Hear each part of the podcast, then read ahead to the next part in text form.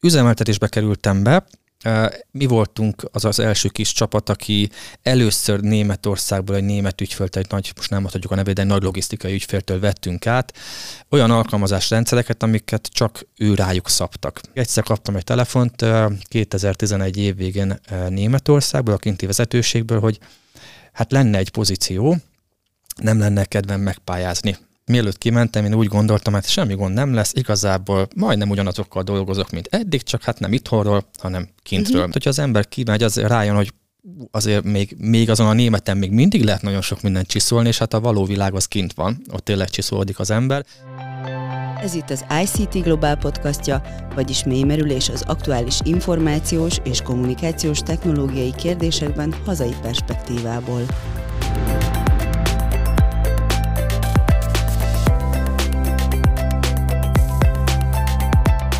Üdvözlöm nézőinket, én Trap vagyok. A mai beszélgetésünknek azt a munkacímet adtuk, hogy miként szerezzünk nemzetközi munkatapasztalatot itthonról. Azt szeretnénk bemutatni, hogy globális mércével mérve is kiemelkedő karrierutakat lehet befutni az IT szektorban egy olyan kis országból is, mint Magyarország. Az elmúlt 15 évben óriási informatikai tudás halmozódott fel egy magyarországi infokommunikációs vállalatnál, amelyet nemzetközi projektek során szereztek meg. Ez egy olyan előny, egy IT területen hivatást választó junior számára, ami számtalan hozzáadott értéket nyújt szakmailag és kulturálisan is. Mielőtt bemutatom a vendégemet, akinek a karrier útján keresztül bepillantunk a hazai IT pályaút lehetőségek multiszegmensébe, megkérem nézőinket, iratkozzatok fel a csatornánkra. Vendégünk Mátéfi Péter, aki 23 évesen került a T-Systemhez alkalmazás üzemeltető IT-sként, és főleg arra vagyok kíváncsi, hogy szakmailag és kulturálisan milyen előnyöket hordoz egy multi Magyarországon a munkavállalóknak. Péter 17 éve kezdett a vállalatnál, és ma már elnök a Deutsche Telekom IT Solutionnél. Szia Péter! Szia Henci, köszönöm a meghívást. Mi az első élményed az informatikával kapcsolatban? Egy ilyen őselmére vagyok kíváncsi, akár számítógépezés, játék, bármi ilyesmi. Hát sok ilyen van, azt kell, hogy mondjam, de az első olyan, ami úgy eldöntötte, hogy nekem ebbe az irányba kell menni, az tíz éves koromból van, amikor is megkaptam az első PC klónt, ez egy 80-86-os, a szakik tudják, miről beszélek, XT számítógép volt, és ezt összeszereltük azonnak a nagybátyámmal ott helyben, és teljesen elvarázsolt, hogy a processzort hova teszem be, a különböző izabuszos kártyákat, hogy, hogy, hogy kötök hozzá tápegységet, bármi ilyesmi. Tehát maga ez, hogy egy ilyen szerkezet tud működni, ez, ez, ez teljes mértékben lehengerelt abban az időben, és ez volt az a pont tíz éves koromban, hogy magam is elkezdtem barkácsolni, magam is elkezdtem telepítgetni, aztán később nekem pedagógusok a rokonságom nagy része, tantestületi tagoknak mentem szerelgetni a számítógépeiket, aztán később az iskolában a helyi rendszergazdának segítettem, úgyhogy ez így szépen felépült az évek alatt, de ez volt az első ilyen indítópont. Hogyha jól értelmezem, akkor hardware, hardware oldalról közelítettél. Hát az volt, ami először magába szippantott, de nyilván ahhoz, hogy működjön egy számítógép, a szoftvert is helyre kellett tenni, vagy kell tudni kezelni, hogy ez a kettő kéz a kézben járt. És mi volt ez a, az a belső meghajtó erő, vagy nem is tudom, ami kifejezetten erre a pályára vitt? Mit gondoltál a, az első egyetemi éveid alatt, vagy az egyetem előtt, hogy mit fogsz csinálni majd? Ez egy érdekes kérdés, mert én középiskolában, alapvetőleg közgazdasági szakközépiskolában jártam. Ott egy picikét így ezt mondta a rokonság, hogy hát igen, a közgáz az egy jó irány, az, az, az, az, az teljesen rendben lesz. Nyilván mellette az IT hobbimat vagy szerelmemet azt továbbra is toltam a háttérben. És aztán, amikor befejeztem és leérettségiztem, illetve az OK-ikat megcsináltam, utána volt egy olyan időszakom, hogy mégiscsak jó lenne visszatérni az IT-ba. Azzal érveltem magamnak, hogy mégis közgáz, meg IT nem rossz a kettő, ha az ember ért hozzá, és ez volt az az irány, ahol aztán úgy gondoltam, hogy, hogy IT felsőoktatás felé megyek. Nem volt még nagyon elképzelés, hogy mit szeretnék én akkor csinálni, egyszerűen csak tetszett. Tetszett maga a mérnöki hozzáállás, hogy logikus, racionális um, rendszert lehet vele felépíteni, és úgy az életem egyéb területein is rendszer szerető ember vagyok, és emiatt ez úgy passzolt. És mit gondoltál a technológiáról akkor, amikor mondjuk így eldöntötted, hogy ezen a pályán fogsz dolgozni, hogy hol, hol, hol fog tartani a technológia mostanra. Volt, emlékszel olyanra, hogy voltak esetleg olyan elrugaszkodott elképzeléseit, hogy nem tudom, már ilyen testre szerelhető eszközök, vagy bármi?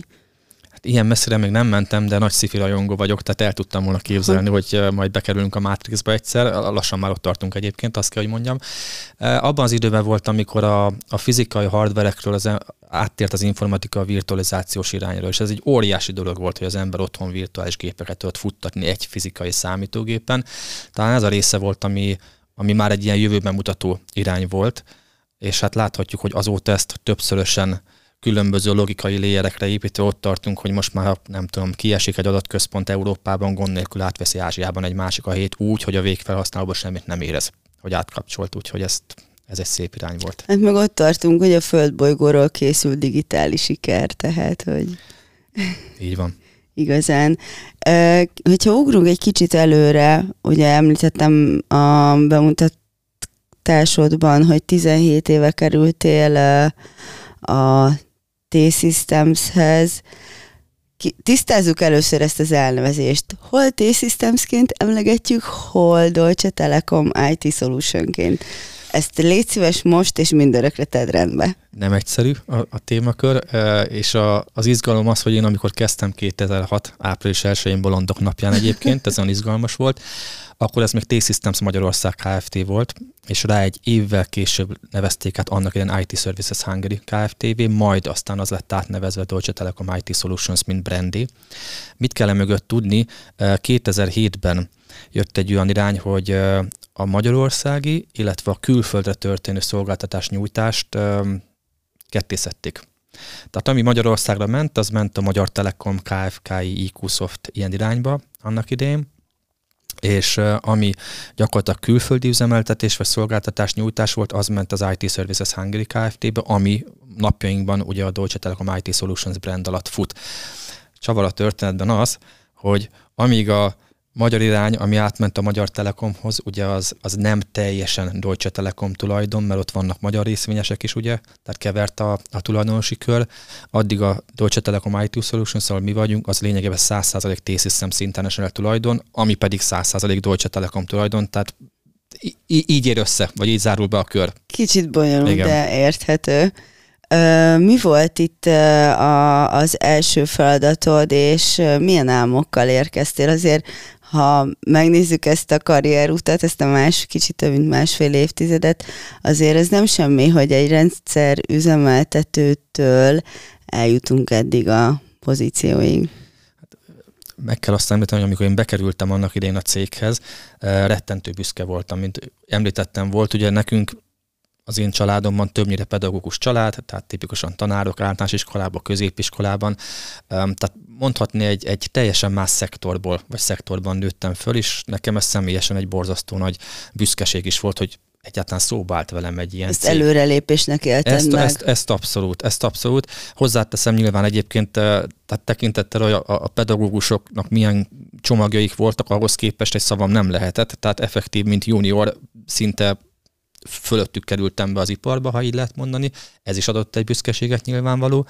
És üzemeltetésbe kerültem be, mi voltunk az az első kis csapat, aki először Németországból egy német ügyféltől, egy nagy, most nem mondhatjuk a nevét, de egy nagy logisztikai ügyféltől vettünk át olyan alkalmazásrendszereket, amiket csak ő rájuk szabtak. Tehát az ő üzleti folyamataikat fették le.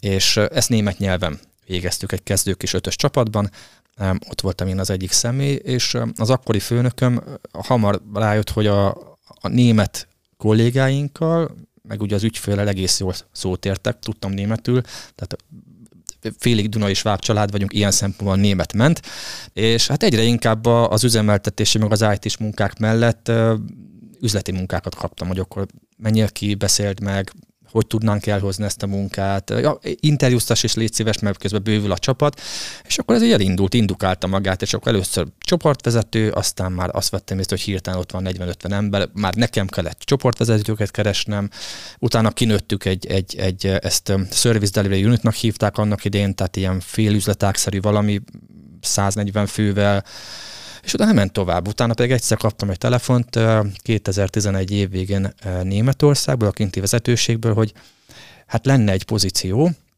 nem lenne kedvem megpályázni magyarként Németországba. Tehát fordítva szokott jönni a munka, hát innen azért nehezebben jutunk ki, onnan szokott idejönni munka értelemszerűen, és akkor rendesen nyilván meg kell pályázni, meg le kellett interjúzni, meg a németországi üzemi tanácssal végig kellett beszélni, hogy hogy, hogy egy magyar személyt akarnak egy munkára, amikor Németországban a német munka. És erre tudod, mi volt a válasz?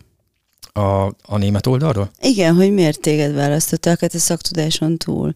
Ahogy így beszéltél erről, úgy tűnt, hogy nagyon sok egyéb skillnek is birtokodba kellett lennie ahhoz, hogy erre felkérjenek. Hát egy, egyrészt, amit ugye akkor hat éve már a cégnél dolgoztam, amikor ez történt, tehát volt egy recordja az emberek, hogy mi mindent tett le az asztalra.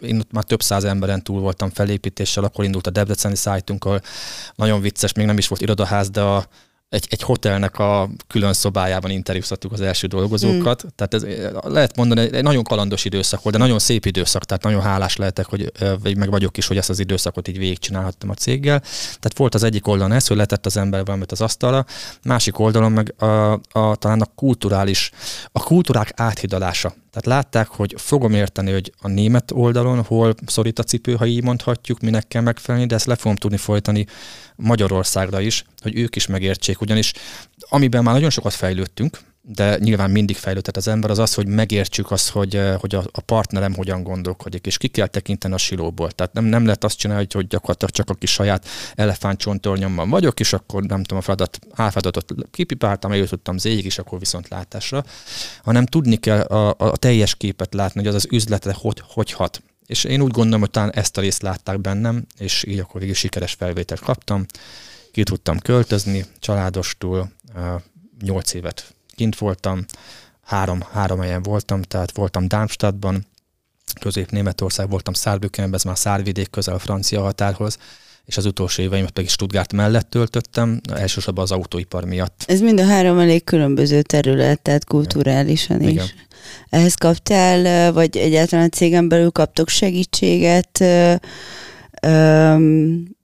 nem szakmai segítségre gondolok, hanem ezekre a kihívásokra, amit akár az okoz, hogy egyik területről a másik területre mész át, akár kulturálisan, akár nyelvi közegbe, tehát látszik, hogy egy ilyen híd szerepet tudtál betölteni, ahogy említetted is, a sváb származásod lehet, hogy ebben segített, de hát mégis azért biztos, hogy voltak kihívásaid mielőtt kimentem, én úgy gondoltam, hogy hát semmi gond nem lesz, igazából majdnem ugyanazokkal dolgozok, mint eddig, csak hát nem itthonról, hanem kintről. Uh-huh. Meg gondoltam, hogy azért valamennyire tudok németül, tehát nem leszek eladva, most viccesen, de hát hogyha az ember kimegy, az rájön, hogy azért még, még azon a németen még mindig lehet nagyon sok mindent csiszolni, és hát a való világ az kint van, ott tényleg csiszolódik az ember, illetve ugye rá kellett jönni arra is, hogy persze hasonló, tehát ugyanazokkal, részben ugyanazokkal a személyekkel dolgoztam együtt, részben új személyekkel, de amikor múltkor beszélgettük kis, igazából ahhoz szeretem hasonlítani, az már a Bundesliga. Tehát az nem egy, nem egy magyar liga, magyar ligában az ember megállta a helyét, kitfotbalozta magát, most kikerül a Bundesligába, az egy teljesen más, más mérce. Ugye teljesen más felelősség. Visszatérve a kérdés, hogy volt-e segítség, nyilván a kollégák segítőkészek voltak egyébként. Volt, aki nagyon örült, hogy végre az akkori T-Systems globalizálódik, és megjelennek fiatal, nem német állampolgárságú személyek. Hozzá kell tenni, hogy abban az időben az átlag életkor elég magas volt a kinti T-Systemsnél. Én meg nem tudom, akkor azt mondom, hogy jól emlékszem, 27 éves voltam, amikor kimentem oda, 27-28, valahogy így. Hát én a fiatalnak számítottam, és én ott kaptam, annak idén volt egy, egy, egy részlegem Németországban, az 50 fő, ott én voltam a legfiatalabb. 27 éves. Igen. És még ezen kívül volt ugye más országban is, mert Szlovákiában és Magyarországon is volt. Nagyon nehéz részei. vezetőnek lenni, tehát hogy 40 pluszosan is nekem nehéz. Tehát, hogy azért 27 évesen ezt a feladatot megugrani, hogy 50 embert irányítasz rögtön. Ott nekem az volt a kihívás abban az időben, hogy, hogy az összes management board, ahol bementem, lényegében olyan személyek voltak, akik a szüleim lehettek volna. Uh-huh. Most viccesen, de tényleg így volt, mert 50 meg 55 pluszosak voltak, én meg bőven 30 mínuszos abban az időszakban. Emlékszem, volt egy vicces történet, mikor be akartak jelenteni egy ilyen newsletter formájában, hogy kiküldjük az egész német szervezetnek, megkérdezték, hogy akkor jó, hány éves vagyok, beírják, utána visszajöttek, hogy hát akkor lehet, hogy az életkort még írjuk be, mert, mert nem volt megszokott. És, és nagyon érdekes volt, hogy szerintem akikkel én együtt tudtam ott dolgozni, kicsit fel is puhítottam őket. Tehát valahol örültek ennek, mert, mert kicsit a... a Felpuhítottad az ageizmust. Hát, egyrészt az, másrészt meg az a klasszik, csak német gondolkodás, mégis bejött egy ilyen fűszer oldalról ebbe a dologba. Fiatalabb, kelet-európai. És, és az a helyzet, hogy volt, aki ezt szívesen fogadta, volt olyan, akivel küzdöttem, Viszont azt kell, hogy mondjam, hogy még talán a legnehezebb kandidátust is egy, egy év után már olyan jó kapcsolatot tudtunk vele kiépíteni, hogy azóta már nyugdíjban van a személy, és még azóta is írogatunk meg, néha felhívjuk egymást, hogy hogy vagyunk. Tehát, tehát ezek szép idők voltak, és, és szerintem ilyen személyek, mint én is, és én csak egy voltam nyilván a, a több, több személy közül, kellettek is a német szervezetnek, hogy lássák. Azóta elmondhatjuk, hogy sokkal több globális pozíció van, tehát sokkal többen ki tudtak, akár Magyarország, Szlovákia vagy India, akár Spanyolország, tehát a többi telephelyről kerülni Németországba, és, és egyértelműen ez az irány. Tehát a német vezetés is ezt szeretné, hogy minél inkább multinacionális szó szerint multikultúra felépíteni a szervezetet. Mi a titka egy ilyen multikulturális csapatnak a sikerének? Tehát, hogy mitől lesz ez hatékony? A Telekom világban egyébként vannak úgynevezett guiding principle-jeink, tehát hogy hogyan kell viselkednünk, vagy inkább azt mondom, milyen alapelvek mentén szeretnénk. És um, én személy szerint ezeket jónak tartom, illetve hát erre mondom azt, hogyha valaki szeret egy ilyen környezetben dolgozni, hogy respektálok másokat, tiszteletben tartom, elfogadom olyannak, amilyen. Uh, inkább csapatban gondolkodom, melyik kultúrából, melyik nációból mi az az erősség, amit ki tudok hozni, akkor, akkor az a személy az valahol el is kötelezi magát a Telekomnak. Tehát én, én merem azt hinni, hogy a, a telekomosok, vagy a, akikben magenta vér folyik, ők, ők élisek, élik is ezeket az értékeket, és nekem ez szimpatikus volt a privát életben is abszolút hasonló alapelvek szerint Hogy szereted a szabályokat, szereted a kereteket, erre gondolsz? Nem, hanem az, hogy elfogadni mindenkit, Aha, amilyen. Tehát az elfogadás kell, illetve, illetve az, hogy nem egyéni hősök vannak, vannak egyéni hősök is, de a nap végén csapatból tudunk dolgozni. Tehát az egész tényleg most már kicsit a felfele kerekítek 20 éves karrierem során, a nap végén mindig a csapat nyer. Tehát teljesen lényegtelen, hogy abból a csapatból ki volt, aki húzott, vagy kiadott bele mit, mint csapat nyerünk, és, és ez működik a Telekomon belül szerencsére, és ennek örülök. És valószínűleg, hogy ez nem működne, akkor én sem érezném magamat ilyen jól itt. Szépen eljutottunk így a kezdeti hardware-től az ilyen nagyon-nagyon soft skillekig. Milyen területeken lehet nálatok karriert építeni? Most építeni nyilván IT-ről van szó, tehát nem feltétlenül arra gondolok, hogy mondjuk kellenek fejlesztők, meg kellenek menedzserek, hanem hogyha egy IT szaktudással oda megy hozzátok valaki, akkor ott a vállalatnál van arra lehetőség, hogy az egyéni preferenciákat, az egyéni képességeket emeljék, és ez szerint fejlődjenek, mert ugye akik óckodnak a multitól, azok leginkább az, azért óckodnak, mert hogy olyan elidegedetnek találják. És hogy erre szeretném, hogyha rácáfolnál, mert szerintem a te személyedben ez abszolút megjelenik. Én úgy gondolom, hogy az elmúlt, és egy picit messzebbről indulnék, tehát az elmúlt években a multinacionális cégeknél maga a menedzsment szemléletmód is megváltozott. Tehát én átéltem még azt az időt, amikor nagyon katonásan, németesen target van, result számít, ezt kell csinálni, és ez megváltozott. Tehát sokkal inkább elmentünk a jó kérdés, hogy mondják, hogy a servant leadership irányába, tehát hogy én szolgálok, mint vezető másokat, tehát gyakorlatilag nekem a legtöbb tehát feladatom. a főnökből a vezető felé. E, igen, igen, tehát hogy gyakorlatilag itt nem, nem egy autokrata rendszerről van szó, hanem ahogy mondtam, csapatként nyerünk, de ahhoz, hogy csapatként nyerjünk, ahhoz magamból is adni kell. És ezt, ezt még ettől függetlenül próbáltam mindig a saját karrieremben is ezt úgy csinálni, hogy ha megnyerem a, a, a dolgozóim, a kollégáim szívét, akkor végülis abba az irányba fognak maguktól húzni, mert kell. És nem nekem kell menni ostorral fölülről, és akkor mondogatni, hogy akkor most ne, ne balra, hanem jobbra. Tehát megváltozott a világ. Én úgy gondolom, a többi multinál is ez, ez változik. Tehát sokkal inkább odaadóbb vezetők lettek, és ez, ez, ez most az én. Tehát az ilyen vezető számít jónak, aki igenis odad, és nem autokrata, hanem csapatban gondolkodik és kollaborációban. Visszatérve a kérdésre, hogy miért nem kell félni, um, nyilván van IT tool szempontból is ehhez segítségünk, hogy valaki belép, nem tudom, üzemeltetőként, vagy belép folyamatmenedzserként, vagy egy service delivery menedzserként, és gyakorlatilag megvannak a karrierutak. Tehát ez olyan, mint egy ilyen szép fa a különböző kis ágacskák, ágacskák hogy hova lehet menni. Tehát egyrészt három oldalról is tudunk uh, kócsolni, tanácsot adni a munkavállalóknak, hogy hm, ebbe a pozícióba voltál egy ideig, most elérte egy kereszteződéshez egy irány, két irány, akár három irány. És akkor gyakorlatilag végig modellezni velük, hogyha elindul mondjuk az egyik irány, az hova tud elvezetni. Tehát ilyet csinálunk. Másrészt pedig megpróbáljuk a kollégáknak a, a kollégákat rendszeresen interjúvoljuk. Tehát mindig vannak nyilván beszélgetéseink, ez lehet formális, ilyen is van. Én sokkal jobban szeretem az informális részét, amikor tényleg elmegyünk egyet ebédelni, és egyszerűen csak beszélgetünk, hogy hogy vagy, mesélj, mi tetszik, mi nem tetszik. És én magam is, illetve a saját vezetőim is megpróbáljuk aktívan kócsolni a kollégákat. Tennünk az a célunk, hogyha valaki bejött a cégbe és letette a névjegyet is jó, nem akarjuk elveszíteni, mert miért? Azt akarjuk, hogy ő tolja a mi szekerünket, mi meg az ő szekerét, hogy gyakorlatilag olyan lehetőséget adjunk neki, amiben jól érzi magát. És múltkor ugye beszélgettünk, maga a hozzáadott érték is változott az elmúlt 15 évvel ezelőtt, tehát sokkal magasabb hozzáadott értékű munkák vannak már. Ezért azt lehet mondani, hogy a teljes spektrumot lefedjük. Tehát egy belépéstől a chief architectig fölfelé, hogyha mondjuk IT-ról beszélünk, vagy akár egy, egy, egy sales manageré, akinek bevételi felelőssége van, vagy egy, vagy egy service manager vezető kollégának, akinek, akinek szerződések vannak a kezébe, és az ügyfélel beszél direktben, tehát határa csillagoség. Úgyhogy eddig nem nagyon volt olyanból problémánk, hogy nem lett volna következő lépési lehetőség a kollégáknak.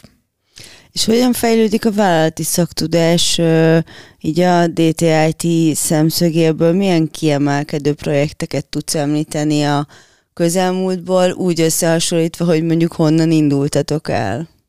Mondjuk, ha magam példát veszem, megkaptunk egy alkalmazást, megkaptunk egy alkalmazás csomagot, ezeket kell végrehajtanod, ezért kell felelned.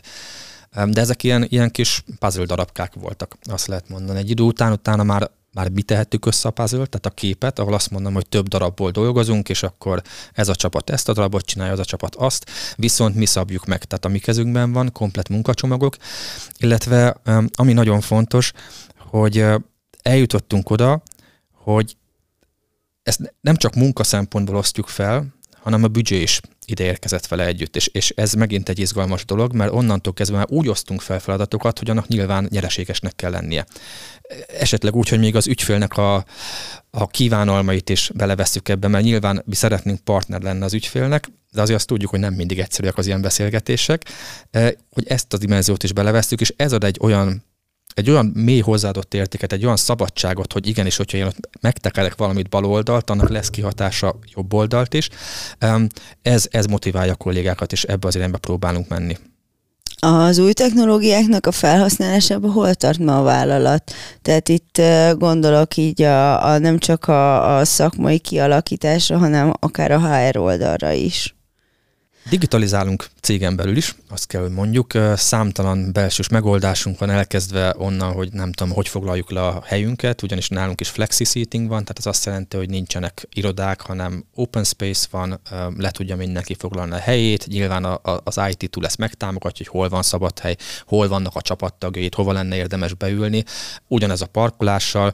Ha HR-es folyamatokat nézünk, akkor a különböző HR workflow, HR folyamatok is le vannak automatizálva, tehát most, hogyha beléptetésnek bizonyos pontjai automatikusan mennek végbe, ha valaki úgy dönt, hogy mégis megpróbálja a szerencséjét máshol, akkor ugyanúgy a kiléptetési folyamat is automatikusan van, ilyenkor felveszünk feedbacket, hogy mi volt azok, mi, mi nekünk is ez fontos, mi is tudunk ebből tanulni, unalmas volt a projekt, máshol izgalmasabbat ajánlottak neked, vagy csomaggal volt gond. Tehát ezeket mind, mind, mind mérjük. Az adat gyűlik, gyűlik. Nyilván az adatra különböző BI megoldásokat is ráépítettünk, ahol mondjuk ezt ilyen csártókban is láthatjuk, hogy merre megy a trend. Dolgozunk például metaverzummal, ez egy, ez egy nagyon érdekes terület most. Tartottunk már úgy all employee meetinget, hogy metaverzumban volt egy rész. Az azt jelenti, hogy a 5500 kolléga, aki részben fizikailag részben streamingen be van kapcsolva, gyakorlatilag a management board metaverzumból jelentkezett be, tehát én, engem is oda mentek, leszkenneltek, és ahogy elmondtam, hogy egy avatáron mondta ezt a dolgot el. Tartottunk már olyat is a német kollégáinkkal közösen, hogy több országból összetéve különböző számítokat, vagy különböző konferenciákat metaverzumba. Nem tudjuk még merre megy, illetve biztos, hogy izgalmas technológia, és lesz ennek felhasználási esete. Én úgy gondolom, hogy ez még ilyen, ilyen kezdeti fázisban, vagy most próbálgatjuk a határait, nézegetjük, kipróbáljuk itt, kipróbáljuk ott, de például, hogy az autóiparból tudok példát említeni, hogy igenis nagyon számít, mert ahogy említetted, a digitális leképzése egy dolognak, tehát digital twin, autóiparban ez nagyon fontos a gyártás technológiában, hogy akkor elmegyek a metaverzumban, egy háromdimenziós modell ott van, és mindent le tudok gyakorlatilag a modellen tesztelni, meg tudom nézni, hogy különböző taktusidők hogy mennek, hogy tudom a gyártást optimalizálni, de lehet egy picit humánusabb oldalá is gondolni, mint például Covid alatt, hogy veszek autót.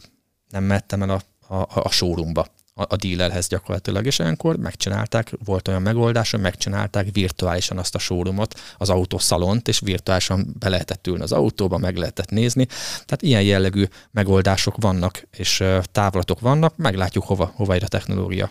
És hogyan készíti fel a vállalat a dolgozókat a, arra, hogy az AI egy olyan eszköz a kezükben, ami pontosabb, gyorsabb, kiszámíthatóbb munkavégzést tesz lehetővé, és hogy más, szak, más kihívásokban kell igazából keresni a, az elfoglaltságot. Röviden, hogy készítitek fel arra a dolgozókat, hogy a robotok elveszik a munkánkat? Azért nem vagyunk ennyire pessimisták, hogy a robotok elvennék a munkánkat. Tény az, hogy a technológia egyébként nagyon mély és nagyon szép technológia. Tehát emlékszem, amikor még az ember felsőoktatásban tanulta különböző gráfelméleteket, hogy hogyan lehet döntést hozni egy robotnak. Gyöny- gyönyörű szép terület egyébként. Vannak projektjeink, ami már AI, mesi- tehát gépi tanulás és AI, AI alapú, Ezeket általában ugye maga az ipar is még most, most bányász ki ebből a lehetőségeket. Tehát ez, ez kisebb-nagyobb projektek, de ez jönni fog. Illetve belső képzéseket is adtunk külön AI területre, külön gépi tanulás területére. Nagyon sokat lehet olvasni most a ChatGPT-ről, ami van, ebből, ebből lesz nekünk egy saját instanciánk, vagy van, most, most, lesz, most zajlik a felépítése, nyilván belső ö, ö, tesztelési célzattal. Ezek az izgalmas dolgok is. Mire akarjátok használni a ChatGPT-t? Ügyfélszolgálatra, vagy? Nagyon szám, tehát számos a felhasználási lehetőség. Először ez most homokótól lesz nekünk, tehát hogy kipróbáljuk, hogy uh-huh. mit tud, mit lehet csinálni, és nyilvánvalóan, hogyha meglátjuk a, a feature-öket, meg a képességeit az AI-nak, utána kell kell elkezdenünk mondjuk ilyen product developmentbe gondolkodni, hogy akkor ezt milyen felhasználási esetekre lehetne használni, illetve milyen terméket lehetne köré építeni. Mert ugye nem elég, hogy adok egy technológiát, annak egy terméknek kell lenni elejétől a végéig, támogatással eladhatóvá kell tenni. Tehát a, a szép rész, ami csak a utána jön. központokba el tudom képzelni, hogy a sok fals riasztást mondjuk kiszűrés lereagálja. Igen, tehát a, a mesterséges intelligencia Fejlesztek olyan... én nektek. Simán, simán. Tehát nyilvánvalóan, és visszatérve, hogy miért nem kell félni, hogy, hogy feltétlenül elveszi a munkát. Nyilván lesz, lesz egy olyan része a munkának, ami mondjuk a nagyon monoton, repetatív eset, standard esetek, amiket már most is egyébként uh, ChatGPT nélkül vagy AI nélkül leautomatizáltunk, mert ez egy viszonylag do- egyszerű dolog, van egy input, előáll egy eset, és akkor megvan egy, egy flow, amin végig kell menni, hogy megoldódjon. A szépsége az lesz, hogy nyilván több ilyen eset van, és azt mondjuk a mesterséges intelligencia el is tudja dönteni, hogy melyikre, melyik megoldást alkalmazza. Tehát ez biztos, hogy az üzemeltetési részt, ha nézem, ott, ott lesznek területek, amiket el fog tudni vinni. Említetted az ügyfélszolgálatot, nem tudom, hogy próbáltad, de már nagyon szép levelet ír, meg nagyon szépen visszaválaszol. Kipróbáltam több nyelven is, németül is kipróbáltam, magyarul is, angolul nem nagyon hagy kívánni valót maga után. Tehát biztos vagy benne, hogy ott is, most is már vannak chatbotok, csak talán ez a következő evolúciós lépcső lesz a chatbotoknak. Ott is létre lehet őket hozni, lehet ilyeneket hallani, de ez még csak uh, uh, nyilván tesztfázisban, hogy nehogy Isten egy mesterséges intelligenciát kiengedne a bőrzére. Uh, az mondjuk szerintem úgy felborítaná a jelenlegi folyamatokat, de igazából a határa csillagoség. Csak ezeket kell úgy csinálni, hogy, hogy nyilván megfelelő tesztelt környezetben nem kárt okozni, hanem használni. És miért nem fog minden munka eltűnni? Ez mind adatra épül, még több adat lesz, tehát az adatok tárolása, az, az adat, tehát a data scientistek gyakorlatilag az egész, aki tudja programozni a különböző funkcióit ennek az AI-nak, az egésznek, az AI is gyakorlatilag infrastruktúrán van. Tehát ő is több ezer szerveren helyezkedik el, ha így lehet mondani, mint egy szolgáltatás, vagy mint egy, mint egy entitás ezeket mind mögé kell tenni. Tehát nem fog eltűnni, csak más jellegű lesz. Nekünk például nagyon izgalmas az, amit majd, amit majd meglátjuk, hogy a következő időszak hogy fogja hozni, hogy ugye az AI programozni is tud. Tehát az AI gyakorlatilag a, a program programoz. Ugye? Nagyon egyszerű Kódokat épít. Kódokat ír, így van. És ezt meg kell nézni majd, hogy milyen, milyen hatásfokkal teszi, mert akkor itt is azt mondom, hogy bizonyos rutin feladatokat miért ne? Meg lehet. És akkor a kollégák viszont, akik mögötte vannak, ők meg egy ilyen ellenőrző szerepet tudnak értékkel felülről tudják irányítani. Tehát ez lényegében ez ugyanaz, mint az iparosodás annak idején. Félelmetes, meg, meg, meg izgalmas. Ki fogja hozni ebből az emberiség a megfelelő dolgot, én úgy gondolom.